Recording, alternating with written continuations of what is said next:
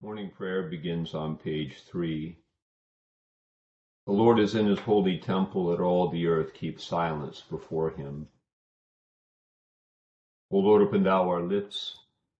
And our mouths shall show forth thy praise. Glory be to the Father, and to the Son, and to the Holy Ghost. As it was in the beginning, is now, and ever shall be, world without end. Amen. Praise ye the Lord. The Lord's name be praised.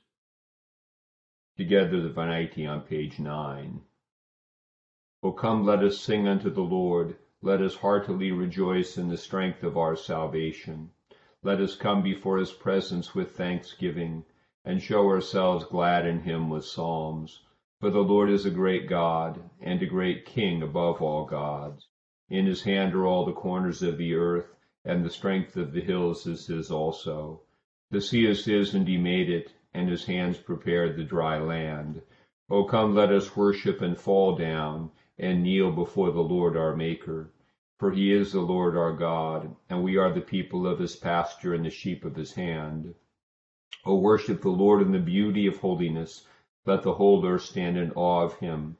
For he cometh, for he cometh to judge the earth, and with righteousness to judge the world and the peoples with his truth.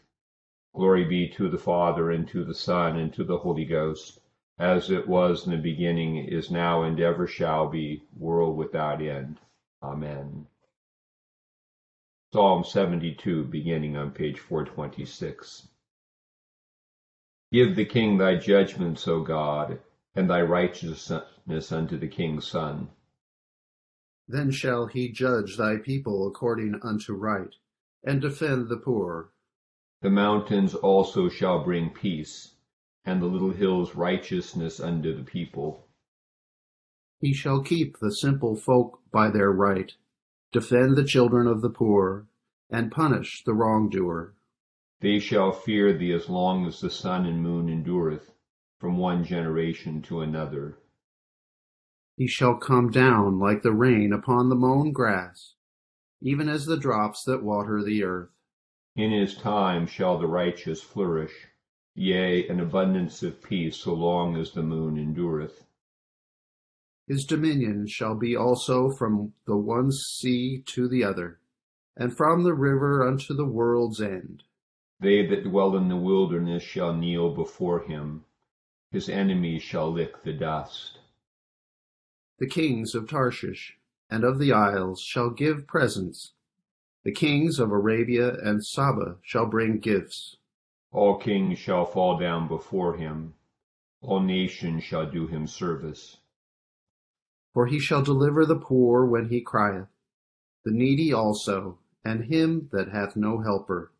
He shall be favorable to the simple and needy, and shall preserve the souls of the poor. He shall deliver their souls from falsehood and wrong and dear shall their blood be in his sight. He shall live, and unto him shall be given of the gold of Arabia. Prayer shall be made ever unto him, and daily shall he be praised. There shall be an heap of corn in the earth, high upon the hills. The fruit thereof shall shake like Lebanon, and they of the city shall flourish like grass upon the earth.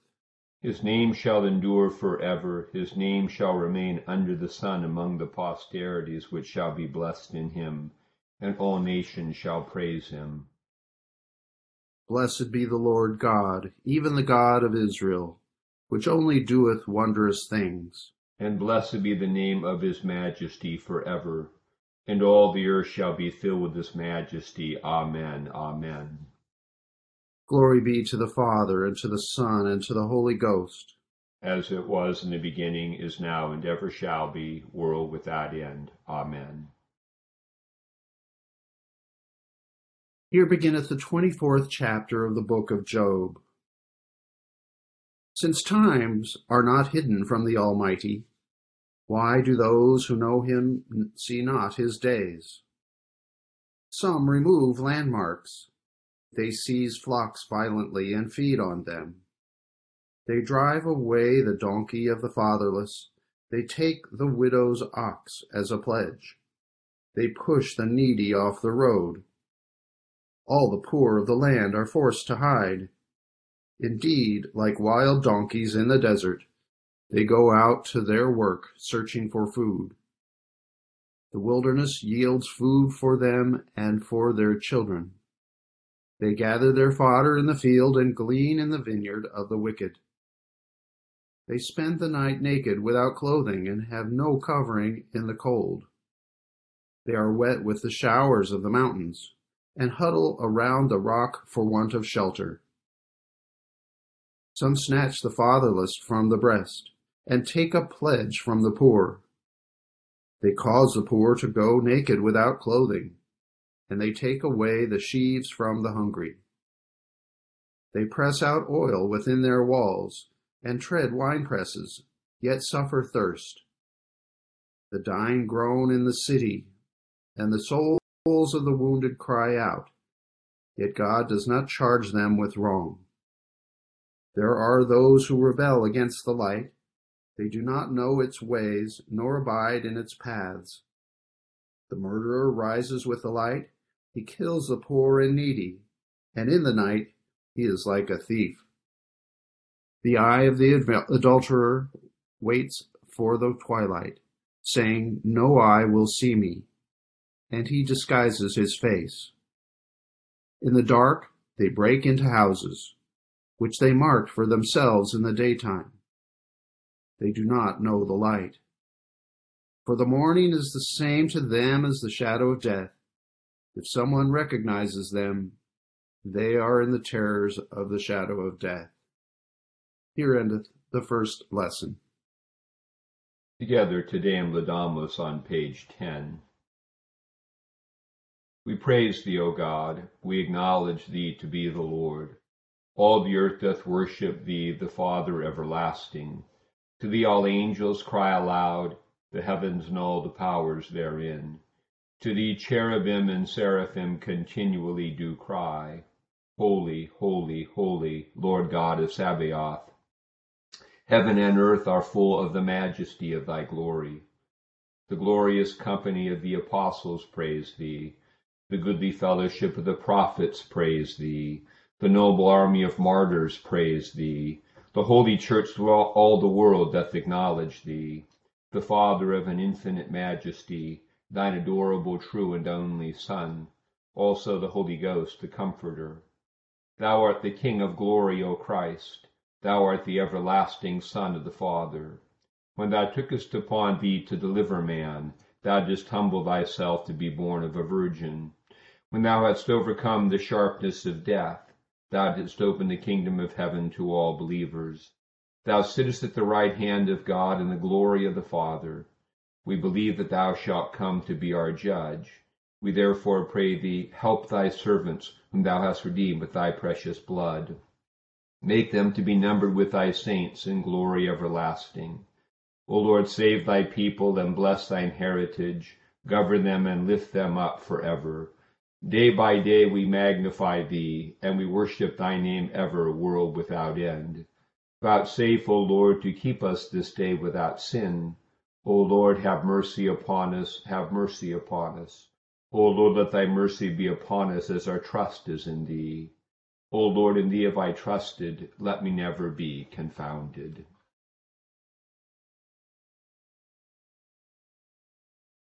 Here beginneth the second chapter of the Epistle of St. Paul to Titus. But as for you, speak the things which are proper for sound doctrine that the older men be sober, reverent, temperate, sound in faith, in love, in patience. The older women likewise, that they be reverent in behavior, not slanderers, not given to much wine, teachers of good things, that they admonish the young women to love their husbands, to love their children, to be discreet, chaste, homemakers, good, obedient to their own husbands, that the word of God may not be blasphemed. Likewise, exhort the young men to be sober minded, in all things showing yourself to be a pattern of good works, in doctrine showing integrity, reverence, incorruptibility, sound speech that cannot be condemned, that one who is an opponent may be ashamed, having nothing evil to say of you. Exhort bondservants to be obedient to their own masters, to be well pleasing in all things, not answering back, not pilfering, but showing all good fidelity, that they may adorn the doctrine of God our Saviour in all things. For the grace of God that brings salvation has appeared to all men, teaching us that, undenying or denying ungodliness and worldly lusts, we should live soberly, righteously, and godly in the present age, looking for the blessed hope and glorious appearing of our great God and Savior, Jesus Christ, who gave himself for us, that he might redeem us from every lawless deed and purify for himself his own special people, zealous for good works. Speak these things, exhort, and rebuke with all authority. Let no one despise you. Here endeth the second lesson. Jubilate Deo on page 15. O be joyful in the Lord, all ye lands. Serve the Lord with gladness, and come before his presence with a song. Be sure that the Lord, he is God. It is he that hath made us, and not we ourselves. We are his people, and the sheep of his pasture. O go your way into his gates with thanksgiving, and into his courts with praise. Be thankful unto him, and speak good of his name. For the Lord is gracious, his mercy is everlasting, and his truth endureth from generation to generation. Glory be to the Father, and to the Son, and to the Holy Ghost, as it was in the beginning, is now, and ever shall be, world without end. Amen. I believe in God the Father Almighty, maker of heaven and earth, and in Jesus Christ, his only Son, our Lord, who was conceived by the Holy Ghost, born of the Virgin Mary, suffered under Pontius Pilate, was crucified, dead, and buried. He descended into hell. The third day he rose again from the dead.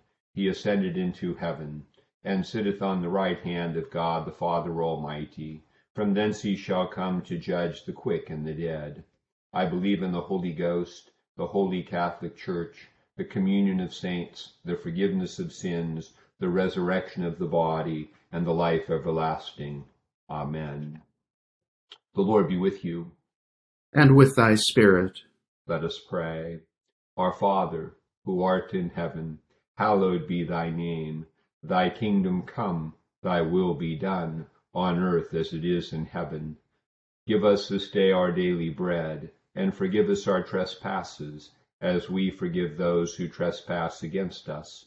And lead us not into temptation, but deliver us from evil. For thine is the kingdom, and the power, and the glory, for ever and ever. Amen. O Lord, show thy mercy upon us. And grant us thy salvation. O God, make clean our hearts within us and take not thy Holy Spirit from us. O God, for as much as without thee we are not able to please thee, mercifully grant that thy Holy Spirit may in all things direct and rule our hearts through Jesus Christ our Lord. Amen. O God, who art the author of peace and lover of concord, in knowledge of whom standeth the eternal life, whose service is perfect freedom, Defend us, thy humble servants, in all assaults of our enemies, that we, surely trusting in thy defense, may not fear the power of any adversaries, through the might of Jesus Christ our Lord. Amen.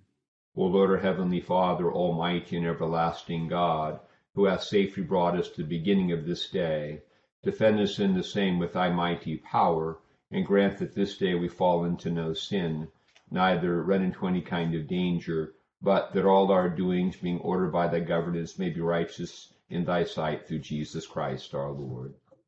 Amen. Morning to all. It's, as I say every time I join on Sunday morning, the, the right way to approach the lessons for morning prayer on Sunday is to read them in, in the light of the Eucharistic lessons we will have for that day. And so it's good to go take a peek at what the epistle and gospel is and these morning prayer lessons, of which there's two sets in the prayer book. We choose one each Sunday, those will um, be meditations to some degree or expansions on the thoughts of the epistle and or gospel.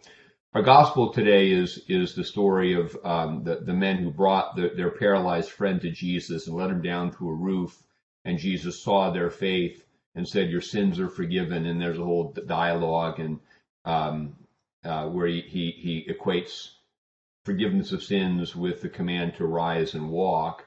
And the epistle has to do with um, is from Ephesians, where it talks about we shouldn't walk like the Gentiles walk and and we should that that the result of our if we see that um, raising up of the paralyzed man to walk um, as a metaphor for the Christian life, which we in baptism were raised in Christ to live or walk in a new way, then Ephesians gives us the behavior that sort of comports to that. And we can then work backward to our morning prayer lessons here, um, where I, I, think the Job lesson is interesting. I think a meditation that uh, Job at the beginning of 24, he says, um, "Why do those who who uh, know God don't see Him in their lives?" And then he lists a bunch of ways that people transgress, that they live as though God were not there. and the Ephesians lesson uh, for for uh, the Eucharist today talks about the Gentiles who walk in the vanity of their minds, having their understanding darkened. And so it's not perceiving the reality of things that leads to this kind of ignorant behavior that that looks for very short-term gain, but is ignorant of what God is doing and of, of the long term. And this is something, you know, part of the whole argument of Job is Job doesn't know what God is doing, and we don't always know what God is doing. Um, Job is is a, is an argument against in a certain way, we can look at Job uh, in light of Proverbs. It's the wisdom literature, and there's a little bit of a conversation there. Proverbs uh, presents us with something we might call retributive justice. You know, the righteous man is blessed. You do these things, good follows. Here's wise living that stores up, you know, good things for you. And then we come to Job, where we're told Job is a righteous man, and uh, and he's getting um, he's suffering precisely because he is righteous, and that's something that doesn't fit neatly into the theology, uh, into the retributive justice of Proverbs, and so it's a little bit of a dissent. And this is this is a an enduring issue in the world. You know, why do the righteous suffer? Of course, the wisdom to give us an answer. It doesn't mean we always know the answer, but it's the cross where the righteous man suffered and so all of our own suffering now can be seen in the light of the cross, and the telos of our suffering can be seen in Christ in the resurrection, even if we have no idea what's happening in the details. Why, you know, Job is wondering as he's, he's sitting on an ash heap with boils on his body when he, he really, you know, it's not that Job says, I don't have any sin, but there clearly is nothing in his life that merited this kind of, of, um, you know, this kind of uh, consequence for him.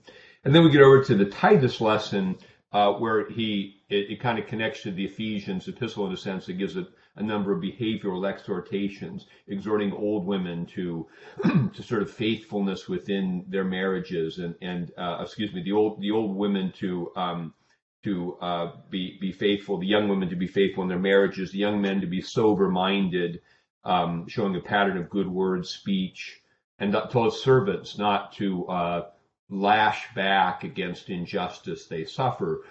this picks up also a theme of uh, that Peter picks up in in First Peter, and often this this idea of maintaining righteous behavior in the face of evil is criticized in our time, and we see it in some of the behavior that's very public, where people respond to wrong done to them with their own wrong. Um, we're mad, so we're going to re- we're going to burn down the city. But the, the key point of, of Titus is the end of it. Why do you do all these things? Because we're looking for the blessed hope and the glorious appearing of our great God and Savior Jesus Christ. So all Christian behavior, it's not done because it necessarily makes any sense in the short term in terms of what I hope to gain in life. Although, you know, the case can be made that even over the extended short term, you know, doing the right thing allows you to live with a good conscience, peace of mind, tends to cultivate peace in your smaller circles. But nonetheless, if it does none of that, the ultimate reason that we who, who have been baptized into Christ and raised up to live in a new way do this is we're looking for the blessed hope and the appearance of Christ. He will justify us. And the theme of Titus is that we'll stay blameless so that when he appears, like our Lord who was blameless, we will be raised up in him and justified.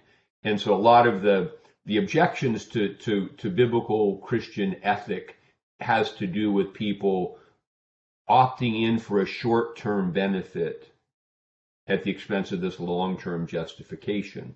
And it should be noted, you know, that that walking in Christ doesn't mean we can't speak out against evil doesn't mean we can't tell those who are doing evil that they're wrong to do it. It means that we cannot in any way justify doing evil in response to their evil, taking justice into our own hands, and therefore becoming ourselves guilty and therefore liable to judgment when our Lord comes.